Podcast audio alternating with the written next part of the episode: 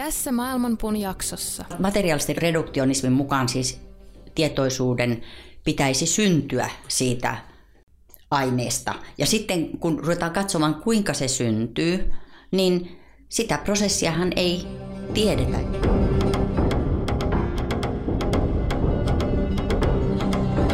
Maailmanpuun juuret ovat ylhäällä ja lehvestö alhaalla. Sen oksat levittäytyvät kaikkialle luonnonvoimien ravitessa niitä. Aistikohteet ovat sen versoja ja sen juuret levittäytyvät sitoen sielut niiden tekojen mukaisesti. Sen todellinen muoto ei ole näkyvissä tässä maailmassa, ei sen loppupää eikä alkupääkään.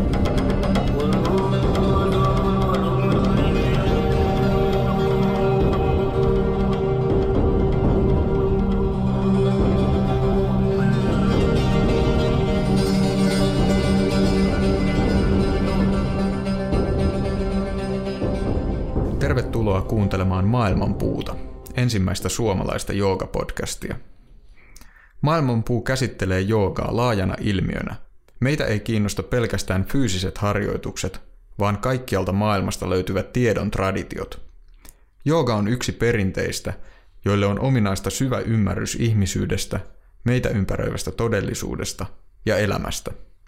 Maailmanpuussa tarjoamme korkealaatuista keskustelua joogasta – ja siihen liittyvistä aihepiireistä suomen kielellä. Maailmanpuussa kohtaa myös kaksi erilaista näkökulmaa. Minä olen Miska Käppi ja opetan joogaa Shakta Joogakoulussa. Kanssani studiossa on tietokirjailija ja toimittaja Matti Rautaniemi, jonka tausta on yliopistomaailmassa – itse olen hankkinut oppini suoraan traditioiden mestareilta Intiassa ja meidän erilaiset taustat tuntuvat ruokkivan tilannetta, jossa voidaan käsitellä joogaa luonnollisesti eri perspektiiveistä. Jooga on Suomen suosituimpia täydentäviä hoitoja. Mitä täydentävät hoidot ovat ja miten niitä on tutkittu? Millainen on virallisen lääketieteen suhde täydentäviin hoitoihin? Puhumme myös siitä, Miten materialistista maailmankuvaa pidetään itsestäänselvyytenä ja ainoana tapana tehdä tiedettä? Meidän vieraanamme on tänään Tampereen yliopiston dosentti, terveystutkija, kouluttaja ja tietokirjailija Pauliina Aarva. Ja Pauliinalta on myös viime vuonna ilmestynyt kirja Parantavat energiat. Tervetuloa Maailmanpuuhun Pauliina. Vihdoin me saadaan naisääntä tähän podcastiin. Sitä on kaivattu kovasti. Kiitoksia. Ähm, sä oot kirjoittanut kirjan täydentävistä hoidoista ja näin alkuun olisi tietysti mukava kuulla, että mitä nyt täydentävät hoidot oikein on ja, ja vähän sun omaa taustaa, miten sä oot kiinnostunut aiheesta ja niin edelleen. Täydentävät hoidot on sellaisia hoitomuotoja, jotka eivät kuulu virallisen terveydenhuoltojärjestelmän piiriin. Ja niitä on esimerkiksi akupunktio tai refleksologia, tai kajava hieronta tai, tai kiinalainen lääketiede ja kalevalainen jäsenkorjaus. Tämmöinen kansainvälinen nimi on Complementary and Alternative Medicine, eli CAM-hoidot. Suomeksi käytetään myöskin nimitystä täydentävät ja vaihtoehtoiset hoidot, mutta mä olen käyttänyt tuota täydentävää sen takia, että se kuvaa paremmin niiden hoitomuotojen nykyistä tilaa sekä Suomessa että kansainvälisesti. Nimittäin niitä ei käytetä yleensä vaihtoehtona tavanomaiselle lääkärissä käynnille tai terveydenhoitajan luoksen menemiselle, vaan niitä käytetään sananmukaisesti täydentävinä. Ja mä oon niin kiinnostunut tästä aiheesta jo, jo yli 20 vuotta sitten ensimmäisen kerran, silloin kun Suomessa oli 90-luvun 80-90-luvun vaihteessa oli tällainen vähän liberaalimpi virtaus, jolloin tutkittiin, Kuopion yliopistossa tutkittiin näitä, silloin puhuttiin vaihtoehtoisista hoitomuodoista, niin, niin silloin mä muistan, kun mä tein yhden kirjoituksen, itse työskentelin silloin lääkintöhallituksessa okay. joka sattui olemaan tuossa ympyrätalossa, joka tähän, tästä ikkunasta nyt nä- näkyy. niin, niin si- silloin, siihen aikaan se toimi siinä ja nythän koko lääkintöhallitusta ei tietysti ole olemassakaan, vaan THL, Terveyden ja hyvinvoinnin laitos, hmm. vastaa siitä.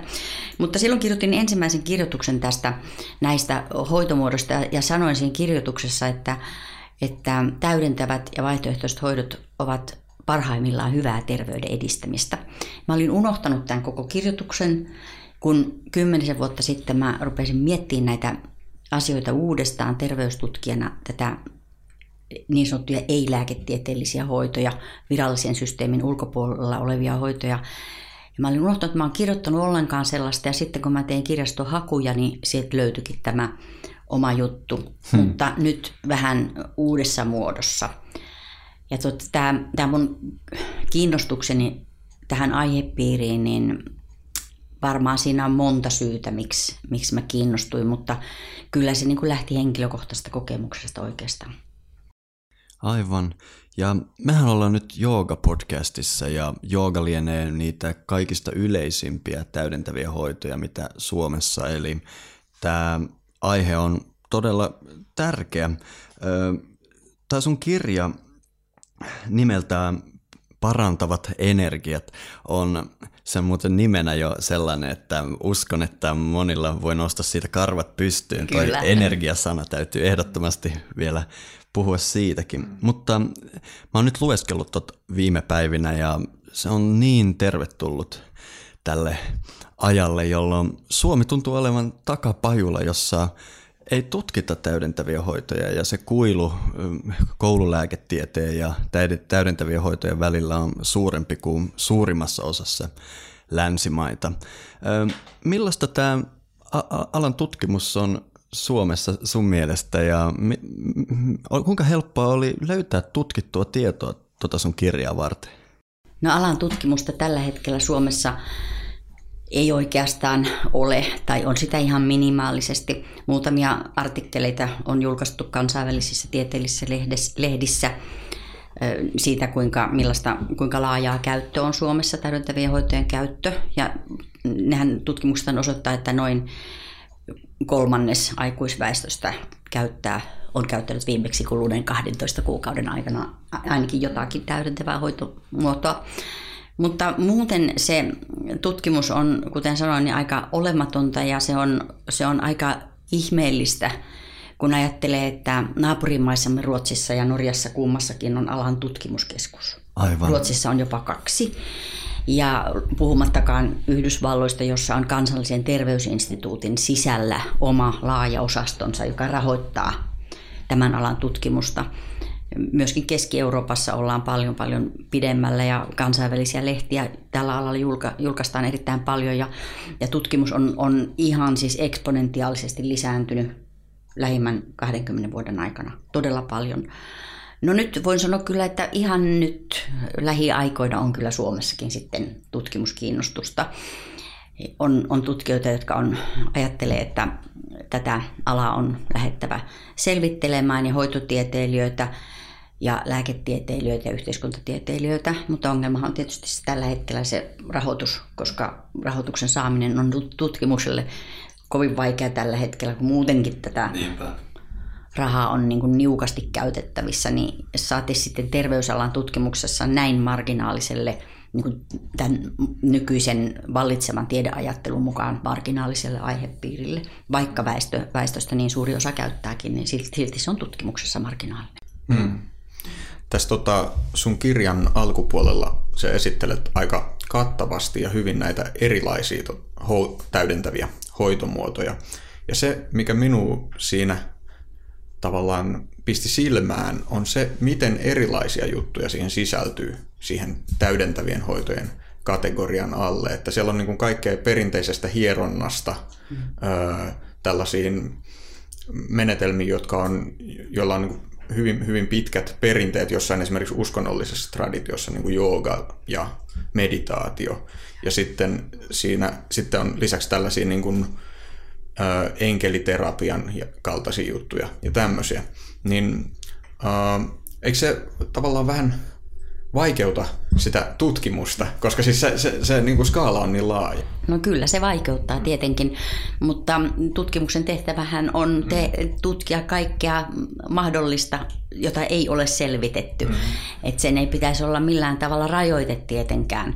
Mutta onhan se tutkijayhteisössä, tai siis tutkimuskulttuurissa, jos, jos ajatellaan, että että niin kun terveyden edistämistä tehdään niin kun pääasiassa ravinnon, liikunnan ja sosiaalisen hyvinvoinnin lisäämisessä, mutta ei oteta tätä henkistä, spirituaalista puolta niinkään mukaan, niin näihin täydentäviin hoitoihin liittyy myöskin tämä, tämä niin transcendentti moniin täydentäviin hoitoon, mm. ei kaikkiin. Tietenkään ulottuvuus, niin sekin tekee niin kuin hankalaksi sitä ottaa siihen tutkimus käsitteistöön mukaan. Ja sitten jos ajatellaan, että näitä todellakin on, on paljon näitä eri laatuja, näitä täydentäviä hoitoja, on, on kehomielihoidot, jossa lähdetään siitä, että niin kuin ihmisen ruumista ja sielua, kehoa ja mieltä ei voi eikä pidä erottaa, mikä nyt on ajatus myöskin joogassa, joogan ideassa.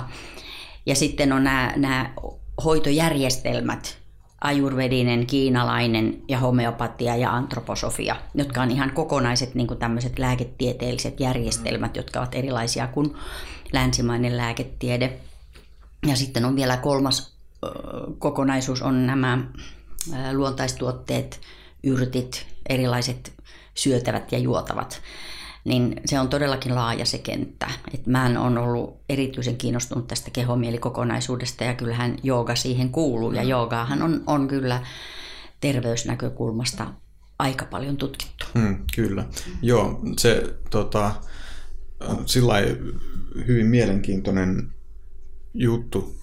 Kuitenkin se esimerkiksi myös esittelee tässä kirjassa tavallaan sitä historiaa, mikä on tavallaan se laajempi historia tällaisen, miten sitä nyt sanoisi, tämän ajattelun, johon kuuluu esimerkiksi tällainen New Age-henkisyys ja tällaiset vaihtoehtoiset terveydenhoito tai niin kuin vaihtoehtohoidot ja täydentävät hoidot.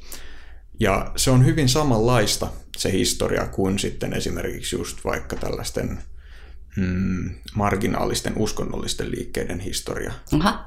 Ja, ja tota, siis se on niin samoja nimiä, samoja aatevirtauksia. Ja se on jännä, miten nämä limittyy tavallaan. Esimerkiksi joogan voisi ottaa monissa tapauksissa yhtä hyvin just tällaiseksi tavallaan ö, uushenkiseksi liikkeeksi kuin sitten täydentäväksi hoidoksi. Aivan. Et se, se on hyvin... Riippuu keneltä kysyy. Niin, niin. niin. Ja mistä joogamuodosta on kyse, koska, niin. koska jooga on jo pelkästään, se kanssa sisältää se, ö, tällaisia puhtaasti niin kuin kehoterapian muotoja tavallaan. Ja myös puhtaasti hengellisiä, niin, jopa uskonnollisia muotoja. Eli silloin kun puhutaan joogasta, ei oikeastaan puhuta vielä yhtään mistään, on pakko tarkentaa. Mutta sama koskee mun nähdäkseni lähes kaikkia täydentäviä hoitoja, jossa, jossa ne on myös eräänlaisen niin kuin, tämmöisen, niitä ei säännöstellä, niitä ei siellä puuttuu yleensä tämmöiset niin kuin tavat selvittää esimerkiksi, että kuka on ammattitaitoinen ja mm. kuka on niin sanottu puoskari ja niin edelleen. Eli sekin varmaan myös vaikuttaa siihen, että koska tiede pitää tätä vähän tämmöisenä tutkimukselle soveltumattomana alueena, niin on hyvin vaikea saada edes tietoa monista asioista luotettavasti. Ja joogassa tämä tulee mulla aina kerta toisensa jälkeen eteen. Mähän käy, on käyttänyt puolet elämästäni siihen, että mä oon kulkenut joogakeskuksesta toiseen, koska huomasin, että ei ole mitään luotettavaa tapaa kategorisoida näitä. On vaan pakko mennä ja istua siellä ja kuunnella, mitä ne puhuu. Ja, niin ja kokea itse. Niin. niin, aivan. Joo. Joo, tämä kokemuksellinen puolihan on niin kuin jos, jos se joogassa on niin kuin tärkein asia, niin kyllä se näissä muissakin kehomielihoidoissa on se olennaisin tekijä. Sen kokemuksen kautta, siis niin kuin ihmisen tietoisuuden, ajatusten, tunteiden ja kehollisten tuntemusten kautta, niin sitä kauttahan se niin kuin näiden kehomielihoitojen vaikutuskin ilmenee. Se vaikutus tulee juuri siitä kokemuksesta. Kyllä. Ja kun sillä kokemuksella on, on niin ei nyt sanota vaikea, mutta sillä on semmoinen pikkusen problemaattinen rooli tämmöisessä perinteisessä biolääketieteellisessä tutkimuksessa. Kokemushan halutaan ulkoistaa. Siinä käytetään nimitystä placebo, jotta kokemusvaikutus, tunnelmaefekti, eli lumevaikutus, se yritetään, yritetään poistaa siitä tutkimusasetelmasta. Niin, niin se niin kuin joogassa, kuten myöskin näissä muissa täydentävissä terveysnäkemyksissä sanotaan näin, niin se kokemus on niin kuin olennainen osa sitä prosessia. Ja siksi se on niin kuin hankala myöskin tämmöisen valtavirta terveystieteiden sisälläkin täydellisesti hyväksyä sitä niiden tutkimusta, koska se kokemus on se number one siinä niin. prosessissa, parantumisprosessissa, jos sanotaan näin. Ja kokemus on sellainen asia, oikeastaan kaikki mikä menee tietoisuuden piiriin tai tämmöiseen piiriin, ajatellaan miten ihmiset kokee, mitä ne tuntee, miten ne, se koko sisäinen maailma, joka on aika varma, että useimmille maailman ihmisille se on se tärkeä, se on se kaikista arvokkain, mitä on.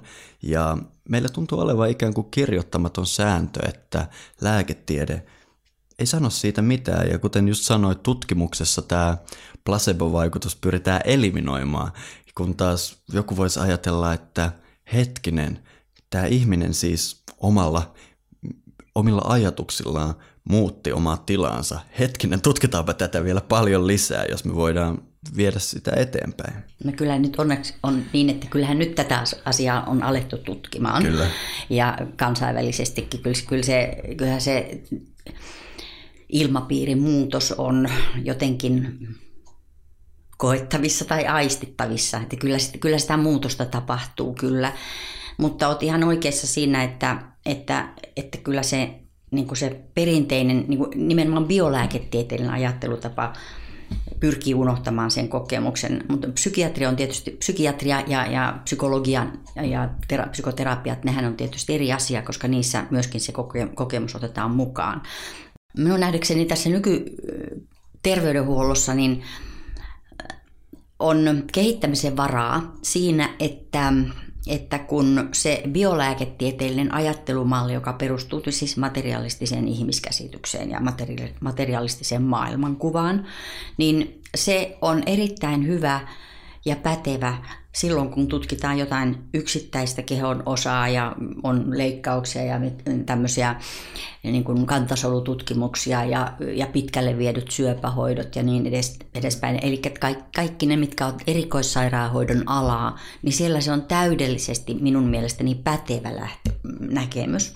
Mutta kun sitten se on ikään kuin valunut siitä sieltä erikoislääketieteestä niin kuin perusterveydenhuoltoon tänne kansanterveystyöhön ja jopa terveyden edistämisen alalle semmoinen näkemys, että ihminen ikään kuin olisi vaan lihaa, luita ja verisuonia ja vähän sen hengitystä. Ja sitten kun se ottaa tietyt määrät niitä proteiineja ja tietyt määrät niitä hiilihydraatteja, niin sitten se, niin kuin se keho toimii hyvin. Ja, ja sitten et, että se, se muu osa, se nimenomaan se ihmisen sisäinen maailma, kokemus ja se semmoinen suhde muuhun kuin materiaaliseen todellisuuteen, niin viittaan tällä nyt henkisiin, hengellisiin ja spirituaalisiin kokemukseen, niin kun se ei kuulu siihen ihmisen terveysmääritelmään, niin se jää automaattisesti pois siitä tutkimuksestakin. Mm. Et, ja kumminkin, kun tiedetään, että perusterveydenhuollossa, eli siis terveyskeskuksissa, yleislääkäreillä ja tavallisissa mm, ihmisen vaivoissa, niin, niin siis 90 prosenttia niin kuin vaivoista hoidetaan siellä perusterveydenhuollossa, mm. eikä siellä erikoissairaanhoidossa. Mm. Ja sitten siellä perusterveydenhuollossa on juuri nämä ongelmat, mihin ihmiset eniten hakevat apua täydentävältä puolelta. Eli ne ongelmat ovat siis krooniset, krooniset sairaudet, kuten syövän oireiden lievittäminen, jossa jooga muun muassa on erittäin hyvä menetelmä, tapa ja keino. Ja sitten sydän- ja verisuonitaudit, jotka on ne Suomessa oikeastaan tärkeimmät niin kuin kansansairaudet.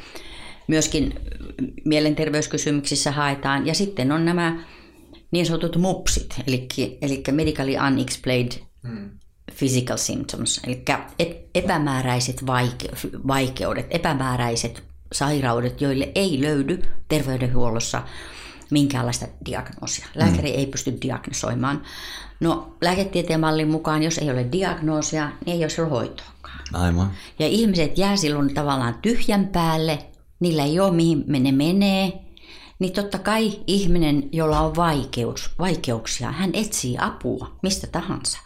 Hmm. Ja suuri osa täydentävien hoitojen käyttäjistä on juuri näitä, että he eivät ole saaneet apua sieltä terveydenhuoltojärjestelmästä, niin he menevät hake, hakemaan sitä apua muualta.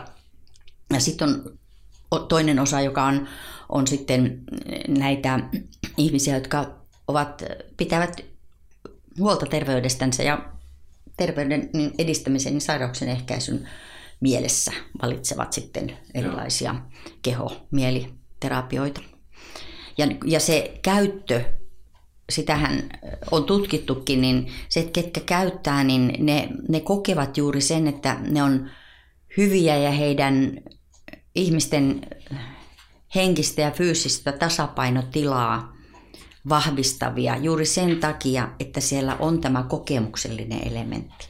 Että se kokemus on se, just näissä on se, se jos ajatellaan, että esimerkiksi että mennään, mä, mä menen johonkin vaikka kajavahierontaan. Se on semmoista erittäin hellävaraista pienten lihasten hierontaa, koskettelua ja se on suomalaisen professori Kajavan kehittämä menetelmä, niin siinä kun on tunnin siinä hoito, hoidettavana, ensin keskustellaan päivän ongelmista tai viikon kysymyksistä ja sen jälkeen se hoitaja rupeaa sitten hoitamaan, niin siinähän tulee sellainen tila, että, että ihminen vaipuu semmoiseen syvään rauha, rauhanomaiseen tilaan. Se on vähän niin kuin meditatiivinen tila, jossa vielä kehoa kosketellaan. Mm.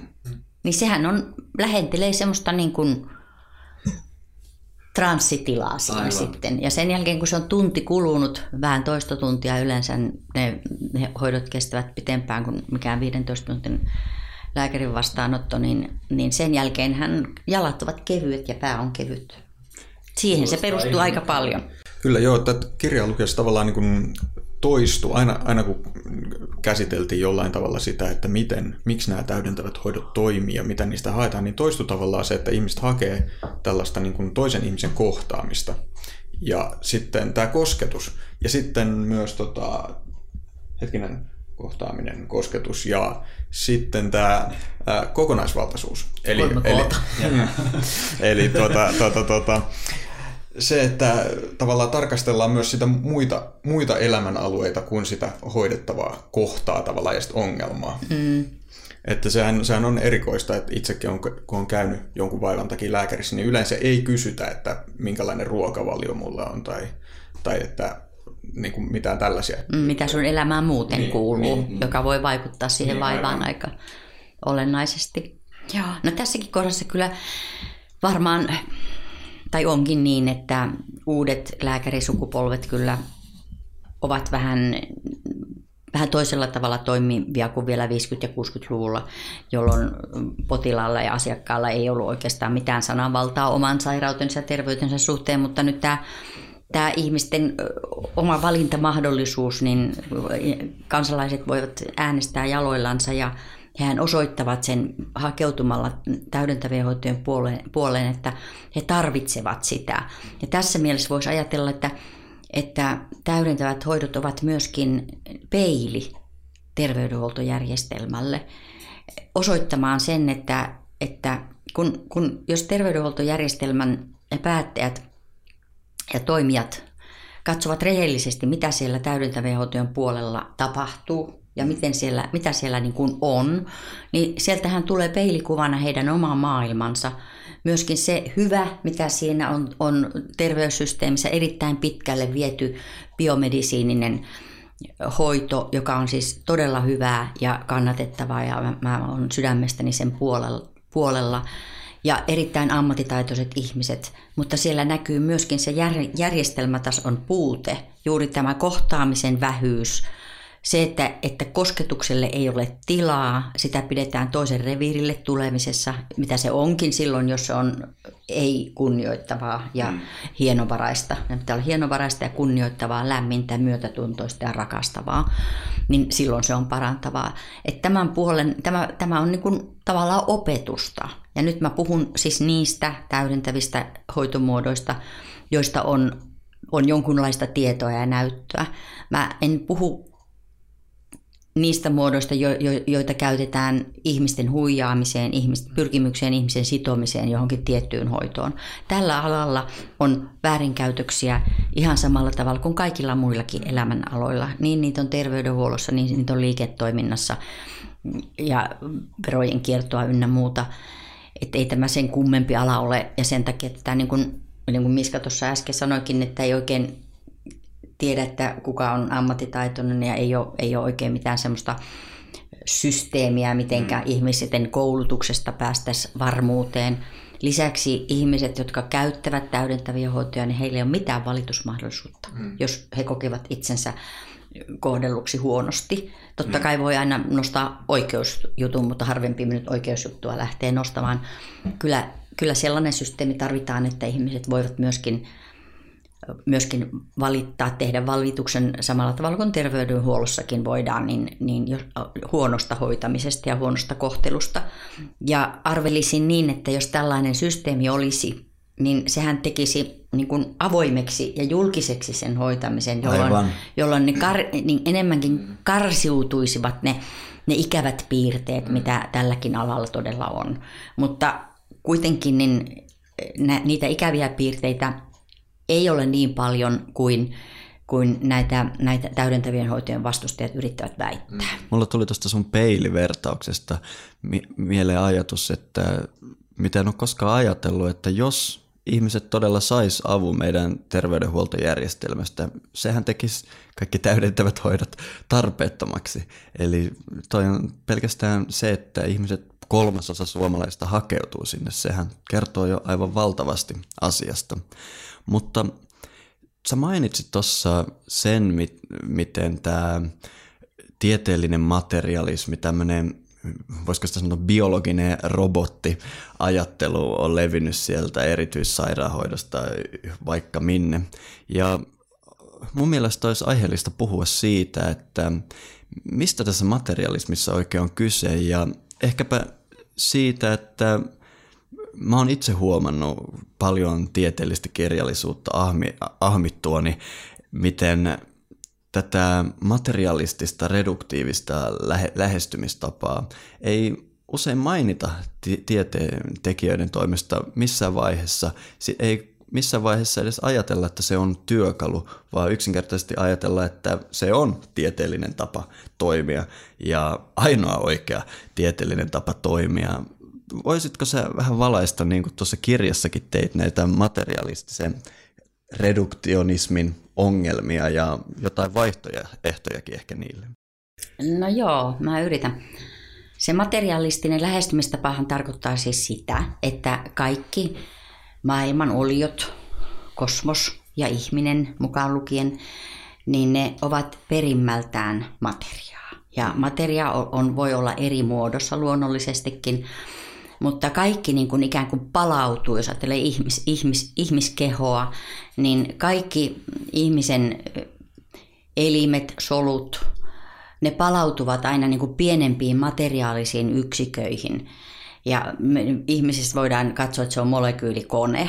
Se on joku fyysikko on tämän sanonutkin niin, että ihminen on tämmöinen suuri teollisuuslaitos, joka koostuu molekyylikoneista ja tietoisuuskin on vain hermosignaalien pulssileveyttä. Eli että ihminen on niin kuin kokonaisuudessansa materiaalinen olento ja tietoisuuskin on todellakin vain, vain tällainen niin kuin materiaalin, materiaan osa.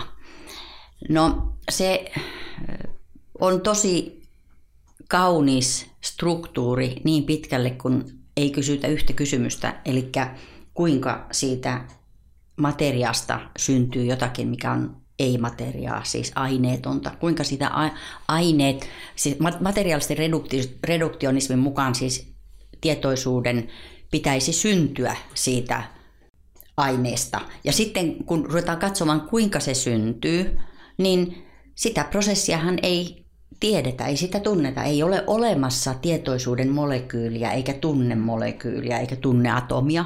Niin, tätähän kutsutaan tieteen parissa nimellä hard problem of consciousness, eli tietoisuuden vaikea ongelma, tai tietoisuuden kova pähkinä. Se on valtava ongelma, että tiede ei pysty sanomaan juuta eikä jaata, miten tietoisuus oikein syntyy, ja ehkä vielä huolestuttavinta on se, että me ei olla viimeisen 70 vuoden aikana tieteen parissa edistytty lainkaan tämän ongelman ratkaisemisessa. Ei, ja olisikohan tässä syy sit siihen, että, että tämmöistä reduktiivista otetta tieteessä – niin sitä ei edes aseteta kyseenalaiseksi. Että se on ikään kuin perusoppi ja sitä käytetään nimeä vallitseva paradigma. Paradigmalla, äh, kuten tiedät, niin tarkoitetaan sitä, että se on tieteen peruslähtökohta. Ja tota, kun se vallitseva paradigma ei aseta kyseenalaiseksi, niin silloinhan se alkaa muodostua jonkunlaiseksi dogmiksi, dogmiksi ja uskonnoissa on dogmeja. Tällä hetkellä näyttää siltä, että, että se on aika tiukka dogmi luonnontieteessä, ehkä filosofiaa ja uskontotieteitä lukuun ottamatta, mutta, tai en tiedä miten, kun sä oot uskontotieteilijä. No siis kyllä voisi sanoa, että uskontotiede, joka lukeutuu myös humanistisiin tieteisiin, niin kyllähän nekin niin kuin omalla tavallaan ö, perustuu tähän niin kuin materialismiin. Vaikka, vaikka se niin kuin, tavallaan uskontotiedekin kulttuurin tutkimuksena ei tavallaan tutki sitä, että onko nämä uskomukset totta, vaan se tutkii niitä uskomuksia kulttuurisina ilmiöinä. Mm. Mutta tavallaan se taustalla on se oletus tavallaan, että siitä, mitä on siellä kulttuurin takana, ei tarvi puhua. Just joo. Joo, näin on. Ja tota, toi Thomas Neigelhan on, on sanonut aika osuvasti tästä, että että nykyisin akateemisessa maailmassa tutkijat ja muut siellä toimijat on, on peloteltu uskomaan, että materialistinen reduktionismi on, on niin kuin ainoa todellisuus maailmassa. Mutta on niitä muitakin tapoja nähdä.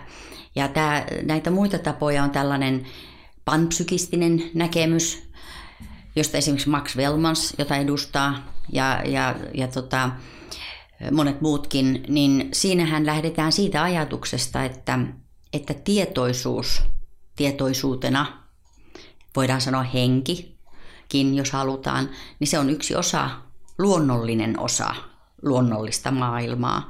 Joten se on yksi niin kuin olennainen, olennainen piirre maailmankaikkeutta aivan samalla tavalla kuin on myöskin aine.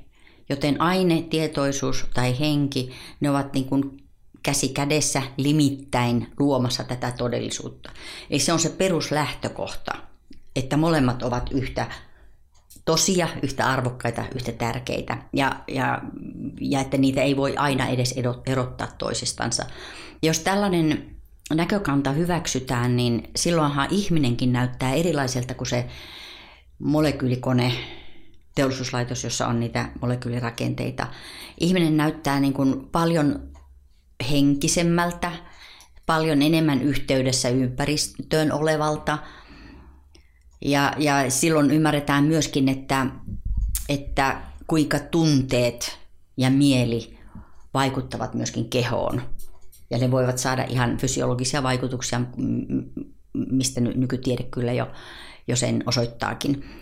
Ja kun näin kerran on, niin vaikuttaa siltä, että, että se materialismi ja, ja reduktionismi, niin se on jollain tavalla kyllä tullut tiensä päähän siinä, siis niin kuin laajasti tieteessä.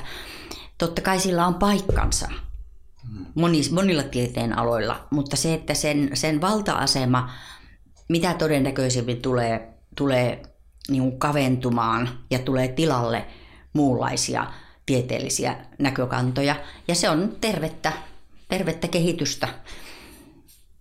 Olikohan se just Thomas Nagel, kun sanoi, että niin, että hän voi melkein lyödä vetoa, että muutaman sukupolven päästä tulee joku uusi näkemys. Jo, hän sanoi sitten siihen sivukaneetiksi, että niin voihan sekin olla tietysti jonkun ajan, ajan päästä osoittautua yhtä pöllöksi kuin tämäkin.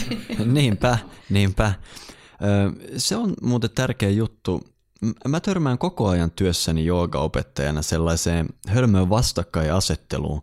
Ja etenkin se tulee ilmi, jos sattuu ryhmässä olemaan joku lääkäri tai tieteellisesti pitkälle koulutettu ihminen, koska tämmöiselle tieteellisen koulutuksen saaneelle ihmiselle on usein valtava iso haaste ajatella, että olisi joku muukin tieteellinen tapa lähestyä asioita kuin reduktionismi, joka siis näkee asiat osina jos reduktionismi katsoo ihmistä, se jaottelee sen osiin, luihin, lihaksiin, sisäelimiin, soluihin ja niin edelleen. Ja tietysti tämä on loistava tapa ö, lähestyä asioita usein. Se on pidentänyt ihmiskunnan eli-ikää ja mä itsekin olen hyötynyt siitä valtavasti. Mutta useimmat ajattelevat, että se on ainoa ja oikea, dogmaattisen oikea tapa lähestyä asiaa, mutta siinä missä se on loistava juttu nähdä ihminen tämmöisenä biologisena robottina, jota voidaan korjata, vaihtaa varausia, lonkkanivel tai tehdä elinsiirto, kirurgia ja kaikki tämmöiset jutut on huippuja. Ja ongelmahan tässä on se meidän käsittämättömän suuri joukko kroonisista vaivoista kärsiviä ihmisiä. Krooninenhan vaan tarkoittaa vaivaa, johon lääketiede ei löydä vastausta. Ja tämmöisissä kroonisissa jutuissa tämmöiset kokonaisvaltaiset lähestymistavat, niin kuin jooga, ayurveda, kiinalainen lääketiede ja kaikki vastaavat, voi olla paljon toimivampia, koska ne pureutuu siihen, mikä on se ihmisen kehon ja mielen uskomaton kyky tasapainon kautta korjata itsensä, löytää ongelmat ja ratkoa ongelmat. Ja, ja tämmöisessä lähestymistavassa meitä ei välttämättä kiinnosta oire pätkääkään, vaan se, että me opitaan päästämään irti siitä stressistä ja opetetaan meidän elimistö löytämään se tasapaino. Ja ylipäätään mun mielestä asia on hyvin yksinkertainen. Aina se, mikä toimii parhaiten, on paras hoito. Jos ajatellaan vaikka, että mun pitäisi mennä elinsiirtoon, niin mä haluaisin pysyä hyvin kaukana intialaista lääkäristä tai joogista.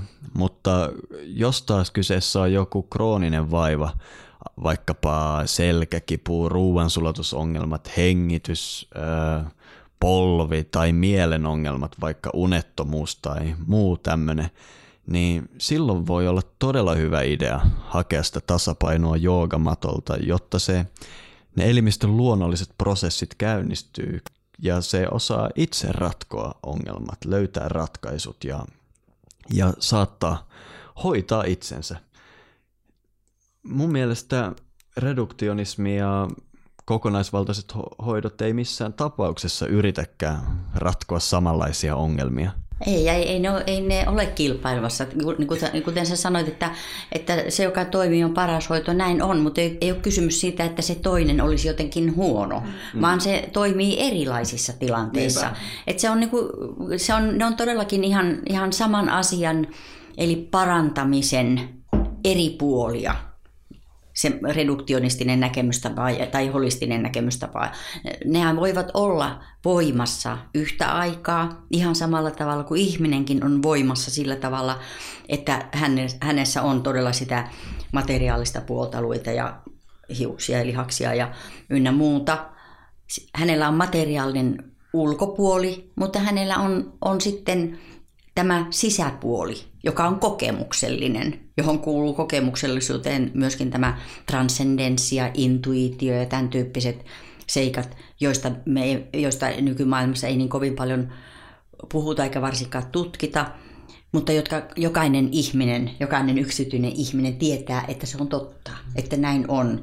Että kyllähän se terveyden hoitaminen – hyvä terveyden hoitaminen ja sairauksien parantaminen on, on sitä samaa ilmiötä, mitä ihminenkin on. Mm-hmm. Et sitä, siinä on ne molemmat puolet. Mä oon aina yrittänyt, kun on pitänyt luentoja ja puhunut ihmisille, niin, ja varmaan on siinä kirjassakin tämä, tämä juuri, että, että kun me olemme ihmisenä sama, sama ihminen on monta tavallaan ja sillä on vähintään kaksi puolta, sillä voi olla vielä useampi, useampiakin puolia. Mä kävin just tuossa Kiasman näyttelyssä katsomassa nykytaidetta ja siellä oli semmoinen hirvittävän iso pipo, semmoinen monta metriä leveä villapipo. Ja tota, sitten sinne villapipossa oli takana reikä ja kun sitten katsoi siitä reiästä, niin siellä oli hirveästi pieniä päitä siis niin kuin ihmisen päitä, niin sehän osoittaa sitä, että meidän sisällämmehän on monenlaisia minuuksia, että me, olla, me olla vain yksi. Mm. Et taide osaa aika hyvin kuvata tätä, jopa villapirkon kautta. Kyllä, tässä niin kuin ehkä tuo oli hyvä huomiota, että meidän sisällä on erilaisia minuuksia. Ja se, mikä niin kuin usein mun mielestä unohtuu tieteellisessä tutkimuksessa, oli se sitten luonnontieteellistä tai humanistista, se, että ihmisellä on erilaisia tiloja ja ne vaikuttaa siihen, miten se kokee todellisuuden milloinkin. Ja tota, se liittyy mun mielestä läheisesti siihen, minkä takia myös esimerkiksi niin kuin jooga ja meditaatio voi auttaa monissa asioissa, koska ne muuttaa sitä ihmisen sisäistä tilaa ja ihmisen, ihmisen kokemusta todellisuudesta sitä kautta. Kyllä, ja sitä kautta kun se muuttaa ihmisen sisäistä tilaa ja kokemusta, niin sitä kautta se muuttaa myöskin ihmisen fysiologiaa. Mm. Se vaikuttaa myöskin ihmisen kehoon. Että meditaatio ja joogatutkimushan on, on ihan aukottomasti todistanut, että, että nämä kumpikin keino ovat terveydelle hyödyllisiä. Ne, ne voivat auttaa sairauksien parantamisessa ja ihan ehdottomasti edistävät terveyttä. Siitä on olemassa tuhansia tutkimuksia kummastakin. Ja kyllähän tämä mindfulness-meditaatiopuoli on jo aika hyväksytty, kuten tietysti joogakin, joka alkaa olla jo valtavirtaa Suomessakin, mutta varmaan te tiedätte paremmin sen, että, että se valtavirta, valtavirtana olo on ehkä ollut enemmän nyt viime aikoina enemmän sitä niin kuin fyysisliikunnallista vai onko tämä näin? Miten se teidän mielestä, onko totta jooga-ihmisiä kumpikin? Joo, kyllä se just niin on ja Mattihan on tutkinut sitä enemmänkin. Niin siis va- varmasti tota, se on suurin osa ihmisistä hakeutuu nimenomaan tällaisen liikunnallisen joogan pariin, mutta kyllähän nämä muutkin muodot pitää pintansa. Joo, ja mun mielestä joogan kentällä heijastuu se ihan sama ongelma kuin lääketieteenkin puolella.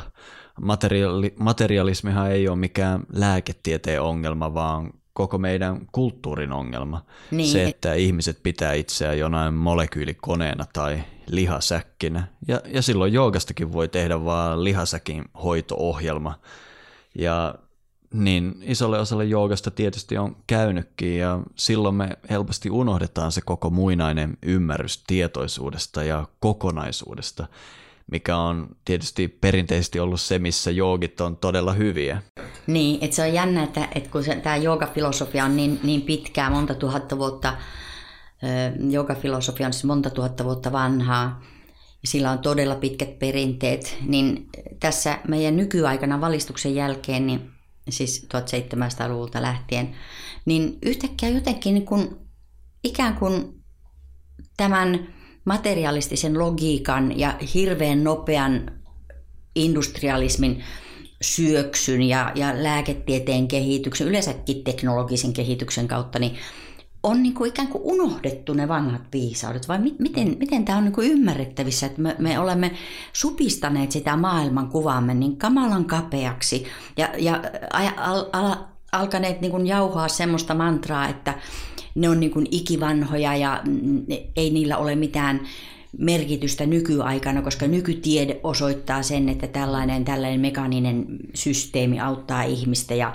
katsokaa nyt kuinka hyvin meillä tämä kaikki toimii, vesijohdot ovat ja on hygieniaa ja leikkauksia tehdään ja ihmiset eivät kuole nuorena niin kuin ennen kuolivat noihin kulkutauteihin. Että siis tässä jossain, jossain tässä niin kuin länsimaisen maailman hybriksessä hmm. on niin kuin unohtunut se historia, jos ajatellaan tässäkin nyt verrata vaikka ihmistä yksilöä ja sitten, sitten maailmaa kokonaisuutena, kansakuntia, niin jos ihminen yksilönä ei yhtään hahmota omaa taustaansa, hmm. omaa historiaansa, niin sen on vaikeampi elää nykyisyydessäkään.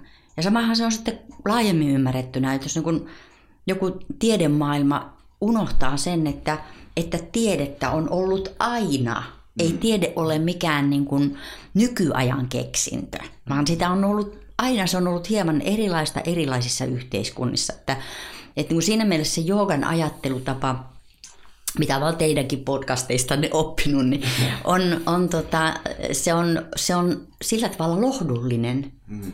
että se tuo niin kuin sitä toista perspektiiviä tähän maailmaan. Ja sitä, sen takia se on aika lähellä tätä munkin ajattelutapaa tästä täydentävien hoitojen ideasta. No joogahan on yksi muoto, mm. täydentävää, hoitomuoto, täydentävää hoito on yksi yleinen sellainen.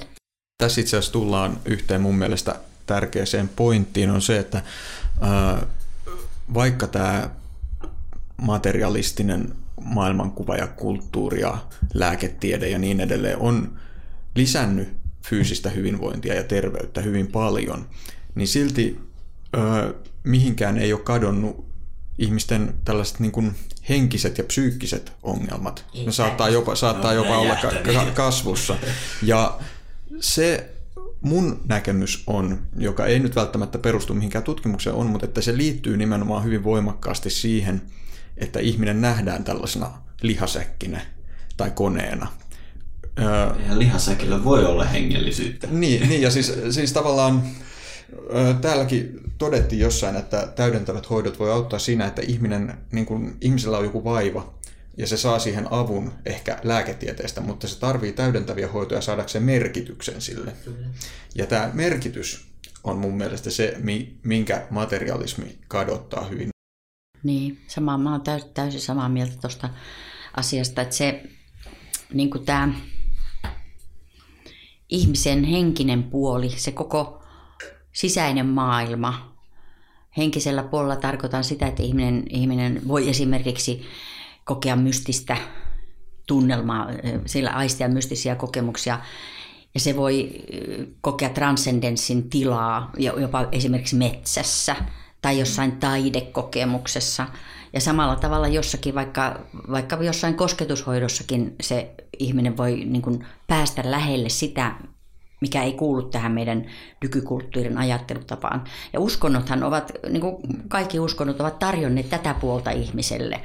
Mutta siinä on, siinä on historian saatossa käynyt vähän sitten niin, että, että kun otetaan nyt vaikka esimerkiksi tämä meidän luterilainen usko, tai siis kristillisyys yleensäkin, niin, niin jos ajatellaan keskiaikaa, niin, niin siellähän kävi sitten niin, että siitä uskonnosta tulikin hallitsevan luokan niin kuin, e, puolustuskeino tai vallan, vallan pitämiskeino. Että valtiovalta ja kirkkohan olivat inkvisitiolaitoksen kanssa erittäin hyvissä väleissä – ja sehän niin kuin myöskin hidasti tätä terveydenhuollon kehittämistä ja lääketieteen kehittämistä, jos keskiajallahan ei voitu tehdä esimerkiksi ruumiin avauksia eikä leikkauksia, koska ajateltiin, että se pyhä ruumi sitä, sitä, siitä, siitä määrää niin kuin Jumala tai Paavi Jumalan edustajana maan, maan päällä ja siihen ei saa niin kuin koskea, että kaikki mm. parantaminen tapahtuu vain hengen kautta. Että se oli niin kuin sitä ääripäätä niin kuin sen ihmisen henkisen puolen, ikään kuin henkisen puolen arvostamisessa ihmisessä, mutta se kääntyi niin kuin omaksi irvikuvakseen Joo. sitten keskiajan loppupuolella. Ja siihen pelastukseksi, pelastukseksi tuli juuri valistus. Mm-hmm. Ja juuri tämä materialistinen ajattelutapa oli tavallaan pelastus sille. Mutta nyt me olemme eri ajassa jo. Mm-hmm. Nyt tästä materialistisesta reduktionista on tullut samanlainen semmoinen kuin vähän niin kuin uskonnonomainen juttu, joka alkaa kahlita ja tuo meidän maailmankuvamme liian kapeaksi. Että nyt olisi aika sitten astua jo askel vähän toiselle tasolle tässä ajattelussa. Niin, meillä oikeastaan kävi niin, että meidän hengelliset traditiot korruptoitu ja se vastaus antoi meille, eli valistus, materialismi, tieteellinen kehitys ja tieteellinen vallankumous antoi meille paljon, mutta ehkä me siinä matkan varrella luovuttuamme kaikesta tästä hengellisestä huomattiin, että, että se oli todella tärkeä. Yleensä kun jotain menettää, sen arvo huomaa vasta kun se puuttuu. Siinä meni lapsi pesuveden mukana siinä niinpä, hommassa. Niinpä. Ja nyt ollaan siinä, että me joudutaan löytämään se kadotettu puoli uudelleen. Ja jooga on tietysti osa sitä kehitystä, joka laajentaa meidän maailmankuvaa. Mutta tämmöiseen kokonaisvaltaiseen maailmankuvaan kuuluu myös käsite, joka on hyvin vieras materialistiselle ajattelulle, nimittäin energia. Sä oot antanut tolle kirjallesi nimeksi parantavat energiat. Eikö se ole aika energinen tämä nimi? Joo, se on nimi, joka pelottaa monia. Ja jos mä olisin fyysikko, niin mä voisin kysyä sulta, että puhutko sä potentiaalienergiasta vai kineettisesti energiasta vai mistä? No mä en käytä todellakaan sitä kuin fysiikan terminä ja on, on kirjassa myöskin pohtinut tätä energiasanan käyttöä. Ja mä olen sitä mieltä, että, että fysiikka ja materialistinen tiede on ihan turhaan ominut sen energiasanan käyttö. Sanathan ovat vapaita, ihan yhtä vapaita kuin meidän, me ihmiset ja meidän ihmisten sielu. Me voimme käyttää sanoja, kun me määrittelemme sen, että toisetkin ymmärtävät, mistä puhutaan. Ja mä, olen to, mä niin kuin ymmärrän energian, kun puhutaan ihmisestä, ihmisen elämän voimaksi. Vitalismihan oli, oli 1800-luvulla jo kuopattu näkemys, jonka sitten tämä, tämä biolääketieteellinen katsanto hylkäsi kokonaan. Ja vitalismi on juuri sitä, että se katsoo, että siellä ihmisessä on jonkun, jonkunlaista tai ei jonkunlaista, vaan erityisenlaista energiaa, elämänvoimaa. Ja se elämänvoima ei suikaan ole newtonlaisen fysiikan mukaista voimaa, joka saa jonkun asian liikahtamaan jonnekin fy- fysikaalisen asian, vaan se kattaa siis sekä fyysisen, psyykkisen, sosiaalisen että spirituaalisen puolen. Ja kun se energia ymmärretään myöskin psyykkisenä ton, psyykkisenä potentiaalina, mm. niin silloin, silloin tämmöinen parantava energiatermi on oikein osuva ja järkevä nimi kirjalle. Mä ymmärrän kyllä, että hyvin materialistisesti, materialistisesti orientoituneen ihmisen on aika vaikea tarttua tuohon kirjan kiinni juuri tämän nimen vuoksi. Että se saattaa tuntua hiukan provosoivalta, mutta sen ei ole tarkoitus olla provosoiva, vaan sen on tarkoitus olla avaava. Ja kyllä, kyllä niin kuin nykytieteen piirissäkin on ihmisiä, jotka jopa puhuvat psyykkisestä energiasta. Johannes Lehtonen on, on Kuopion yliopiston neuro psykiatrian professori, taitaa olla emeritus tällä hetkellä jo, niin hän itse on käyttänyt juuri tätä psyykkisen energian käsitettä. Ja, ja kerran kysyin häneltä siitä, että tarkoittaako hän sitä, että psyyke on siis materiaalinen. Ja tuota, hän selitti sen kylläkin niin, että, että kun ihminen ajattelee, ihmisen taht, ajatustahto suuntautuu johonkin tiettyyn kohteeseen, sehän on psyykkinen prosessi, niin se tavallaan ihmisen elimistössäkin muuttuu, muuttaa muotoaan. Että tässä, tässä mielessä sitä voidaan niin kuin nähdä myöskin materiaalisena, samalla materiaalisena ja samalla henkisenä toimintana. Ja sitten energia, jos katsotaan spirituaalisessa puolessa, niin sehän on juuri sitä, että me olemme yhteydessä johonkin sellaiseen korkeampaan tai syvempään meissä ihmisissä, jota, jota me emme oikeastaan tunne. Voidaan sanoa, että se on henkeä, voidaan sanoa, että se on Jumalaa, Atmania, kaikkeutta, jotakin sitä jopa myyttistä, mystistä mm. puolta, mitä meissä kaikissa ihmisissä kuitenkin on. Mutta se on, se on, se on tämän meidän modernin mm, tieteellisen ajattelutapaan mukaan ikään kuin ei niin tärkeää. Ja taas toistan sitä, että kuitenkin me kaikki koemme jotenkin sisällämme, että kyllä meissä semmoinen piirre on. Joo, siis mä oon varma, että varsinkin kaikilla, jotka on joogan kanssa ollut tekemisissä, niin useimmilla varmasti on sellainen kokemus, mitä voisi parhaiten kuvata ehkä just elinvoimaisuuden tai, tai sitten just erilaisen energian kokemuksena. Joo. Ja tämä, tämä energia ja elinvoima on sillä mielenkiintoinen juttu, että se tuntuu yhdistävän moni tällaisia modernina aikana yleistyneitä henkisiä liikkeitä. Niin, energiahan on joogassa ihan avaintermi. Joogit käyttää siitä nimitystä praana, ja mä muistan ne pitkät vuodet, kun mä yritin inttää opettajalle, niin että kertoisit nyt siitä praanasta, ja hän aina sanoi, että ei puhuta praanasta, meidän täytyy puhua maailmankuvasta ja se ärsytti mua valtavasti. Mutta tietysti vuosia myöhemmin mä ymmärsin, miksi hän halusi toimia näin, koska materialistinen maailmankuva, johon mä itsekin olen meidän kulttuurissa kasvanut, ei voi sisältää tällaista käsitettä. Praana tai energia tässä muodossa edellyttää, että tietoisuus on kiinteä osa meidän maailmankaikkeuden jokaista prosessia – ja siinä mielessä toi muinaisen maailman termi energia sisältää sen perusoletuksen, että me nähdään maailma yhtenä kokonaisuutena eikä irrallisina osina. Joo, no, no ehkä toi oli kyllä aika hyvä kuvaus tuolle mun kirjan otsikollekin. Sinä, siis mä haluan juuri tuota asiaa kuvata siinä, että, että, että se ihminen nähdään energeettisenä mm. kokonaisuutena, jossa on monta puolta, eikä mikään no. fysikaalinen energia pelkästänsä. Ja kun kiinalaisessa lääketieteessä puhutaan kiistä. Kyllä. Ja sitten muissa perinteissä niin puhutaan ruoahista, taidetaan puhua jossakin. Niin, ehkä länsimaisen lääketieteen puolella voisi ehkä puhua aktiopotentiaalista, tämmöinen solun sisäisestä hmm. niin kuin sähkömagneettisten liikkeiden muutoksesta. Kyllä. Mutta se, se, on, se, on, se on taas tämmöinen niin kuin aika fysikaalinen. Joo, ratkaiseva ero siinä on tietysti se tietoisuus puuttuu tästä Joo. käsitteestä. Joo, ja sehän kuuluu siihen olennaisesti, Kyllä. se on selvä. Eli tämä energia liittyy tietoisuuteen, ja jos me aletaan nähdä koko kosmos tietoisena, jos tietoisuudesta tulee ihan olennainen osa tätä meidän palapeliä, niin sehän saa maailman näyttämään hyvin erilaiselta. Ja kun nämä kulttuurit ympäri maailmaa on hyvästä syystä sisällyttänyt maailman kuvaansa tämmöisiä myyttisiä piirteitä ja kaikkea muita. Ja sä tässä kirjassa myös käsittelet hiukan tätä. Siellä oli oikeastaan sanottu se todella hienosti, eli Joo, siis tota, mä voisin itse asiassa lukea täältä, tässä sä oot kirjoittanut myyttien merkityksestä.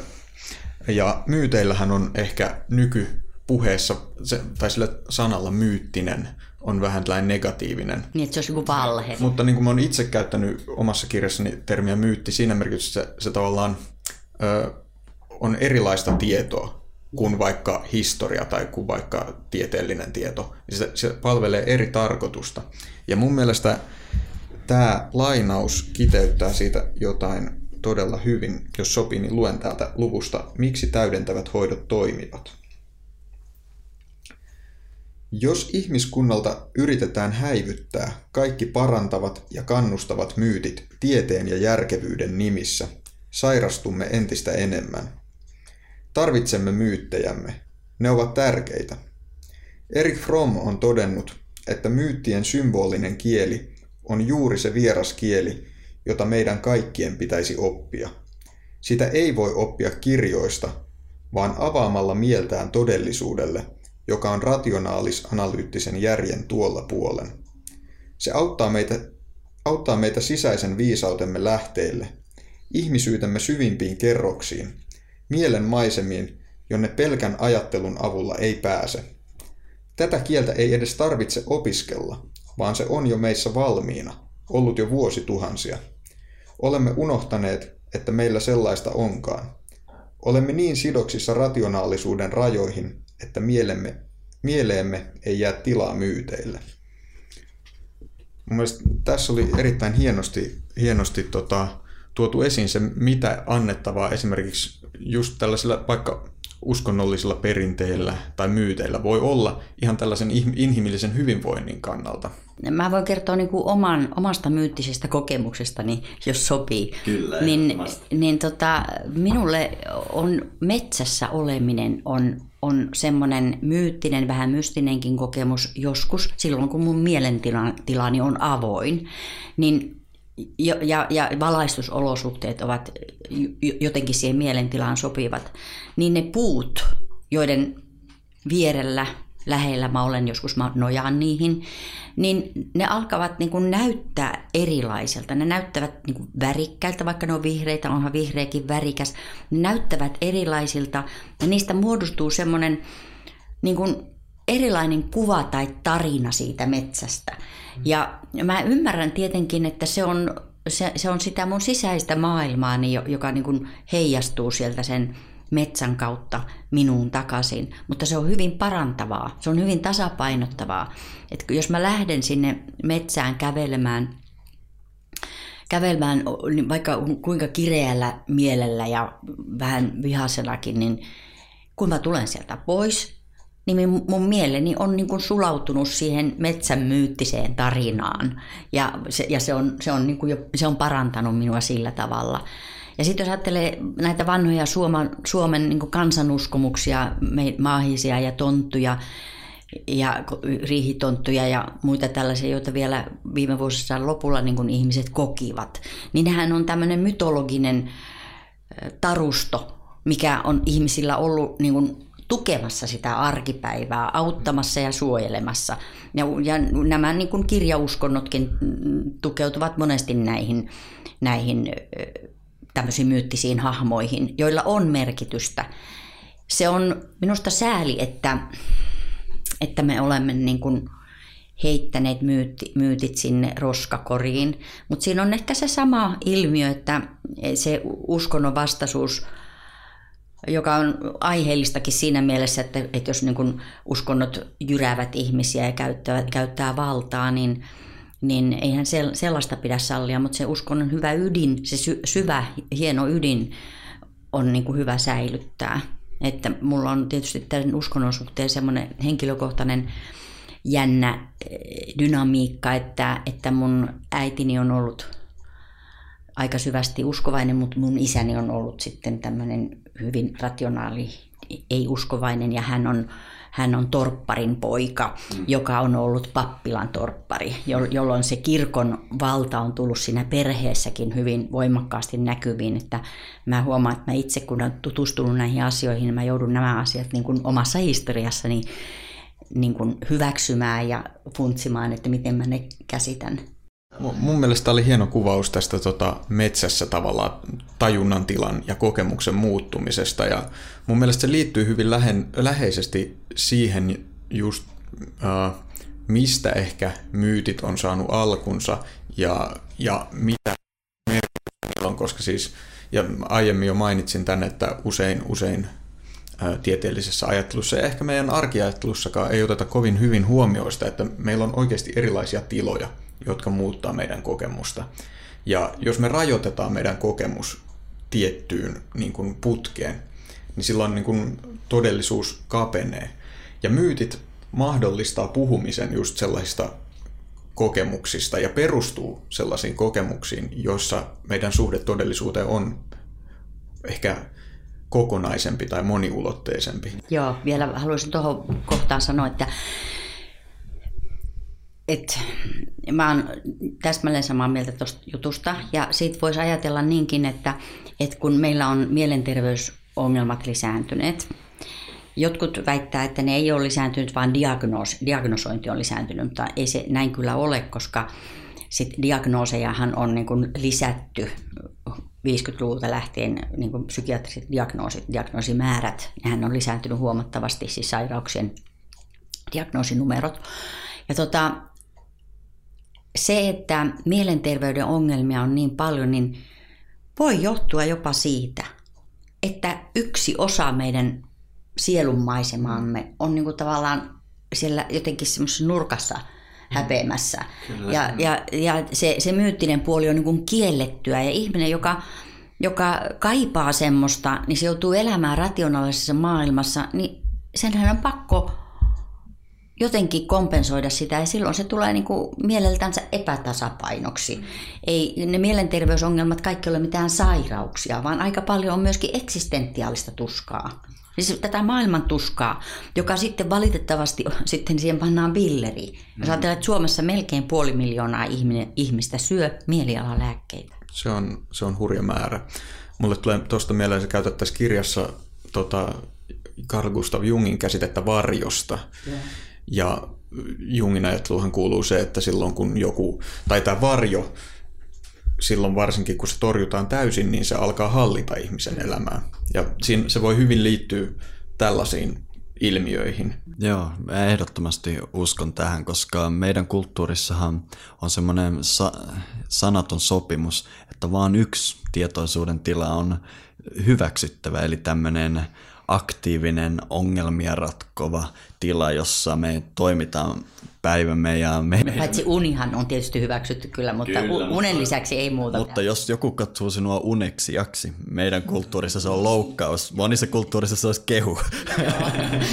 niin, niin pitäisikö meidänkin ottaa sitten tavaksi, kun aamulla herätään niin mm, puolison tai perheen kanssa, niin ruvetaan jakamaan niitä unia, kertomaan, mitä ollaan nähty. Kyllähän muinaiskulttuurissa näin on, että kerrotaan ne unet ja niitä sitten niin kuin pohditaan ja katsotaan, mitä ne on.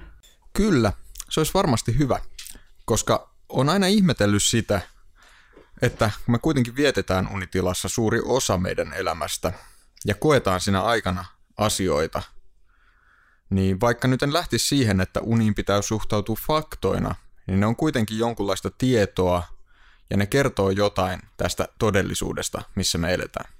Kyllä, se on jälleen kerran mainio peili, koska unissahan me katselemme vain itseämme. Niin, aivan. Se on tulkintaa siitä, todell- siitä kokemustodellisuudesta, mitä meillä, mitä meillä on.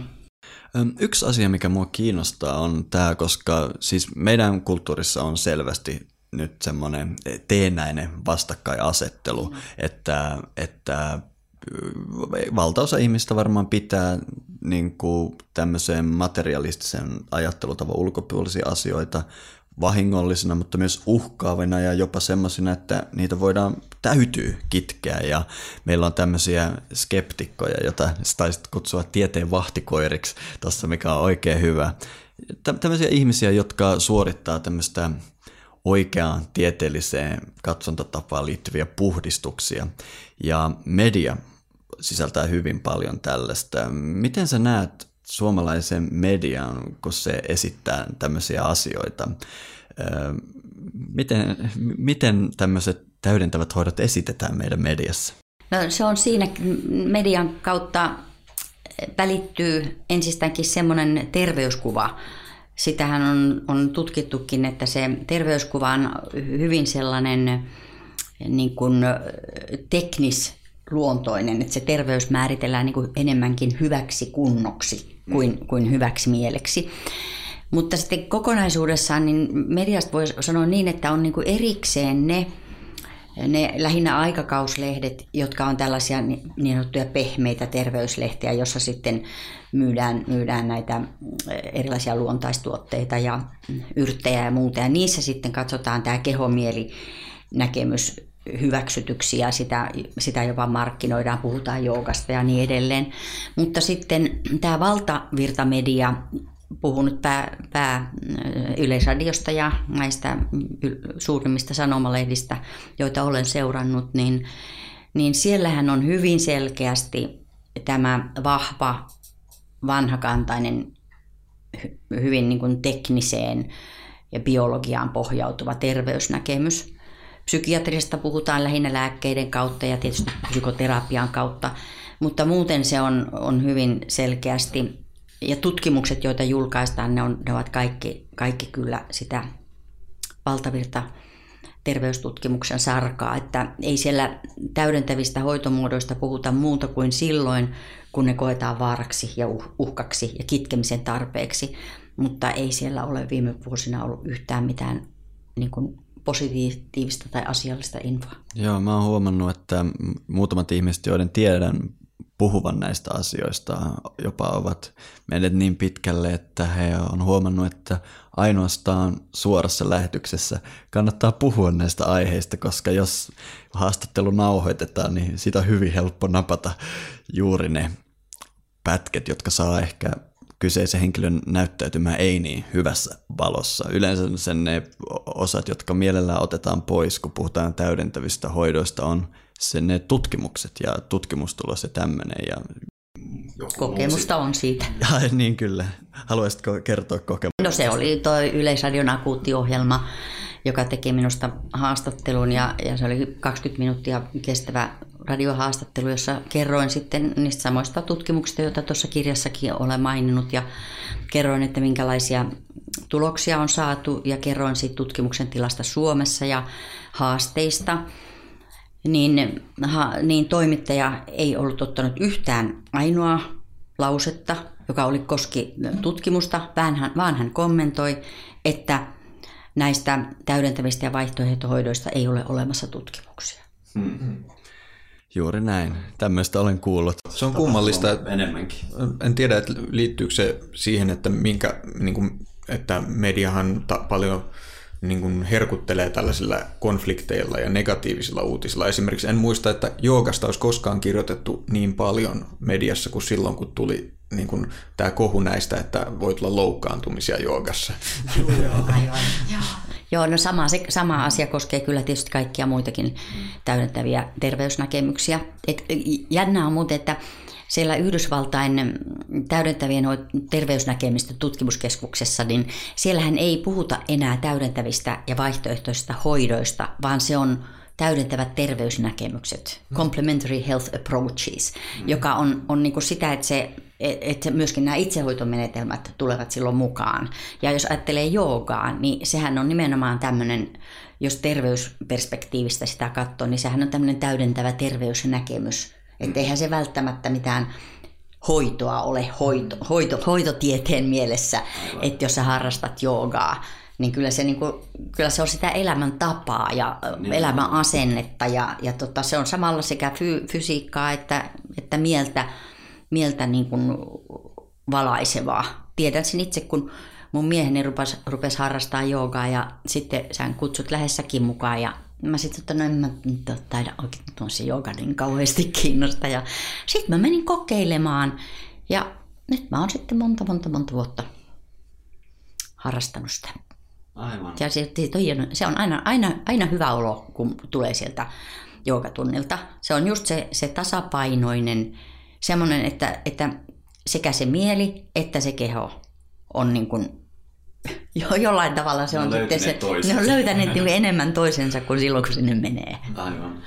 Et siinä on sitä samaa myyttistä kuin siinä metsässä. Kyllä, mä, mun näkökulma, mulla on täsmälleen sama olo pitkän metsäreissun jälkeen kuin jooga tunnin jälkeen, että Joo. se on se kokonainen olo. Mä kutsun sitä kokonaiseksi oloksi. No niin, se on hyvä, hyvä termi kyllä. Joo. Sitten tietenkin kun näitä tutkitaan, olisi tosi, tosi mukava niin kuin puhua sen puolesta, että tämä teennäinen vastakkainasettelu alkaisi poistumaan ja mä itse joogaopettajana niin mieluusti näkisin sitä, että että ihan meidän yleinen terveydenhuolto alkaisi tehdä yhteistyötä näiden kanssa.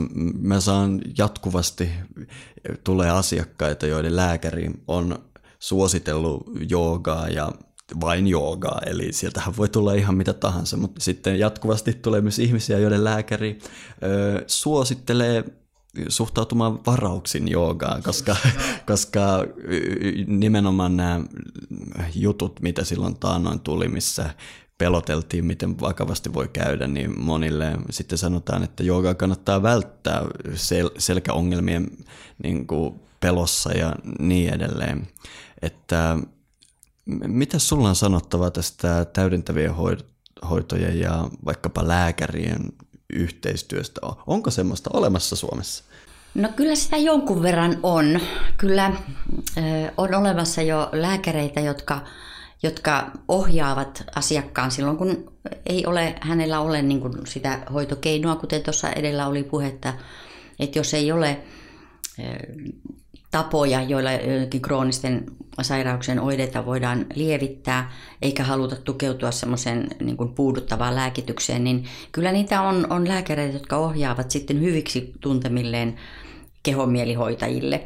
Ja sitten on jopa keskussairaaloissa syöpäosastoilla toimii myöskin täydentäviä kosketushoitajia ja ihan niin kuin lääkäreiden suostumuksella, mutta näistähän ei niin kovin paljon tietysti puhuta, koska se on se valta, valtaviran vastaista, mutta se kehitys kyllä on lisääntymässä ja kansainvälisesti tilanne on ihan toinen.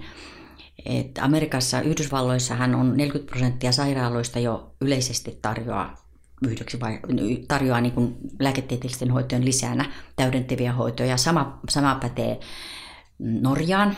Norjassa ollaan aika aktiivisia muutenkin tässä tutkimusalalla. Ja siellä on, on tehty seuratatutkimus ja siellä on niin kuin sairaalot, sairaaloiden määrä, joka, jotka tarjoaa näitä täydentäviä hoitoja, niin se on niin kuin 10 vuoden, viimeisen kuluneen kymmenen vuoden aikana lisääntynyt huomattavasti. Et kyllä sitä on, mutta se, niin kuin se julkinen terveydenhuollon mielipide, niin sitä määrittelee valitettavasti semmoinen niin kuin pieni vastustajien skeptikko lääkäreiden vastustava joukko, jotka saavat hyvin paljon ääntä julkisuudessa, mutta ne, jotka lääkärikunnastakin yli puolet on sitä mieltä Lääkäriliiton oman tutkimuksen mukaan, että, että käytettäköön täydentäviä hoitomuotoja, jos ne ovat potilaalle turvallisia. Ja, ja useimmat täydentävät hoitomuodothan ovat asiakkaalle turvallisia ainakin nykyisin käytössä olevan tutkimustiedon mukaan. Et kyllä, tätä, kyllä tätä yhteistyötä on olemassa, mutta se on sellaista niin kuin pinnan alla olevaa yhteistyötä. Se ei ole julkista eikä se, eikä se ole niin kuin avoimesti mm, terveydenhuoltojärjestelmän järjestelmästä potilaiden suuntaan kerrottua. Ja se johtuu juuri siitä, että että lääkäreiden koulutuksessa asiasta ei puhuta juuri mitään. Väitänpä melkein, että lääkäreiden koulutuksessa ei joogasta kerrota yhtään mitään. Joo. Mutta jos siellä lähdettäisiin siitä, että täydentävistä hoidoista kerrotaan, pitäisihän, pitäisihän sitä opettaa jo senkin vuoksi, että väitetään, että niistä on haittoja. Silloin pitäisi tietää, mistä hoidosta on haittoja ja mitä haittoja on. Ja samalla kun näistä haitoista mm, kerrotaan, niin voitaisiin kertoa hyödyistäkin. Sillä Kansainvälinen tutkimus osoittaa, että hyötyjä on todella paljon. Ja hyötyjä on ainakin minun käsitykseni mukaan, ja mä oon niitä tutkimuksia lukenut tosi paljon, niin niitä haittoja on suhteessa niihin hyötyihin äärimmäisen vähän. Mutta kyllähän niitä tietysti on, niin kuin kaikessa Totta hoitamisessa kai. on. Mutta kyllä se asiat on kehittymässä, sanoisin näin. En, en näkisi sitä kyllä tätä asiaa kovinkaan negatiivisessa valossa – kyllä se näyttää siltä, että tilanne on muuttumassa ja se tulee helpottamaan meidän terveydenhuollon toimintaa, tulee niin kuin lisää resursseja, tulee sitä resursseja, mitä siellä ei ole ollut, eli tätä pehmeämpää lähestymistapaa eikä niin rationaalista sitä, jossa on tämä kokonaisvaltaisuus mukana ja jopa myös niitä myyttisiä elementtejä. Joo, no se on mukava kuulla, että suunta on oikea, vaikka ollaankin eletty tämmöisiä aikoja, jolloin se kuilu on ollut tosi suuri. Niin siis kyllä varmaan niin kuin sitä kannattaa, kannattaa yleensäkin niin kuin painottaa tai se että, että on tärkeää muistaa se, että vaikka tällaista keinotekoista vastakkainasettelua on ja sitä luovat hyvin harvat lähinnä skeptikkoihin kuuluvat niin terveydenhuoltoalan edustajat – semmoista keinotekoista vastakkaisasettelua tiede vastaan huuhaa, niin todellisuudessa kyllä kannattaa muistaa se, että, että on paljon yhteistyötä. Tutkimus tällä alalla on lisääntymässä, se on vilkastumassa todella voimakkaasti. Terveydenhuollon puolelta on sekä lääkäreiden, hoitajien, psykoterapeuttien, psykologien ja fysioterapeuttien piirissä on, on jo paljon ja kasvava määrä ihmisiä, jotka suhtautuvat avoimesti ja jopa omassa työssänsä alkavat käyttää näitä täydentäviä menetelmiä. Ja sitten jos eivät itse käytä, niin käyttävät hyväksi niitä hyviksi havaitsemiansa henkilöitä, joiden tietävä, joilla tietävät, joilla he tietävät, että heillä on riittävä koulutus siihen ja joiden, joilla on korkeat eettiset periaatteet. Ja uskon kyllä myöskin, että, että tämä lainsäädäntöpuolikin tulee vielä esiin, mutta tällä hetkellä kun puhutaan pelkästään sote-uudistuksesta ja rahavirroista ja potilasvirroista, niin tätä yksityisen ihmisen kohtaamista ja, ja yksilön ihmisen hoitamis, hoitamisesta ei juurikaan tässä sote-keskustelussa oteta esille, mutta, mutta kunhan tästä mylläkästä niin kun päästään, niin uskon, että silloin tulee myöskin sosiaali- ja terveysministeriölle kiinnostusta pohtia tätä lainsäädäntöasiaa juuri sen takia, että käyttäjien määrä ei näytä olevan laskussa, vaan paremminkin lisääntymässä. Aivan. Mutta mä oon, mä, oon siis, mä oon siis kaiken kaikkiaan optimistinen, enkä halua missään nimessä tuoda esiin sitä jyrkkää ristiriitaa, koska en edusta mitään täydentävää hoitoa. En edusta täydentäviä hoitoja, vaan olen tutkija, selvittänyt tätä asiaa. Edustan mielestäni kansalaisia, ja, ja kannatan erittäin hyvää terveydenhoitoa, vaikka se nyt onkin jonkinlaisessa kriisissä, mutta arvostan ja kannatan sitä ja sitä arvostan ja kannatan sitä avoimuutta, mikä terveydenhuoltohenkilöstöllä on uudenlaisia näkemyksiä kohtaan ja tämän, tämän kokonaisvaltaisemman myöskin tämän henkisen ulottuvuuden mukaan ottamista terveydenhuoltoon. Se oli hyvä asia ja se on tärkeää muistaa, että usein nämä vastakkainasettelut on ehkä, ne, niitä tuodaan esiin enemmän kuin mikä niiden niin kuin varsinainen. Juuri näin. Ne on ne, jotka tekee lööpit ja myy lehdet. Niin, niistä saa hyvää jutun juurta, että Niinpä. se niin kuin heti aina herättää huomiota, jos, Kyllä, jos korostetaan konflikteja. Kuitenkin me tavalliset ihmiset, niin me, mehän emme koe sitä konfliktia, kun minä käytän kyllä lääkäreiden palveluksia, hammaslääkäreiden, muiden lääkäreiden ja täydentävien hoitajien palveluksia. Kyllä, näin toimin myös minä. Mutta, mutta me ollaan kuljettu aika mukava matka tämän aiheen ympärillä. Onko sulla Matti jotain lisättävää vielä? Ei mulla varmaan ole lisättävää. Suosittelen, että tutustutte Pauliinan kirjaan. Nimi on siis parantavat energiat, myyttistä ja tutkittua tietoa täydentävistä hoidoista ja julkaisija Basan Books, nykyinen viisas elämä. Kyllä, se oli todella mielenkiintoinen lukukokemus. Haluaisitko Pauliina lisätä vielä jotain? No mä kiittäisin kyllä teitä mukavia nuoria miehiä. Oli mukava keskustella tällaisen täti-ihmisen, tämmöisten viksujen ja aktiivisten ja henkevien ihmisten kanssa. Kiitoksia, että sain olla mukana tässä. Kiitos itsellesi paljon, että tulit. Tästä on varmasti paljon apua ja varmasti kiinnostaa monia tämä keskustelu. Joo, kiitos. Palaamme taas muutaman viikon päästä.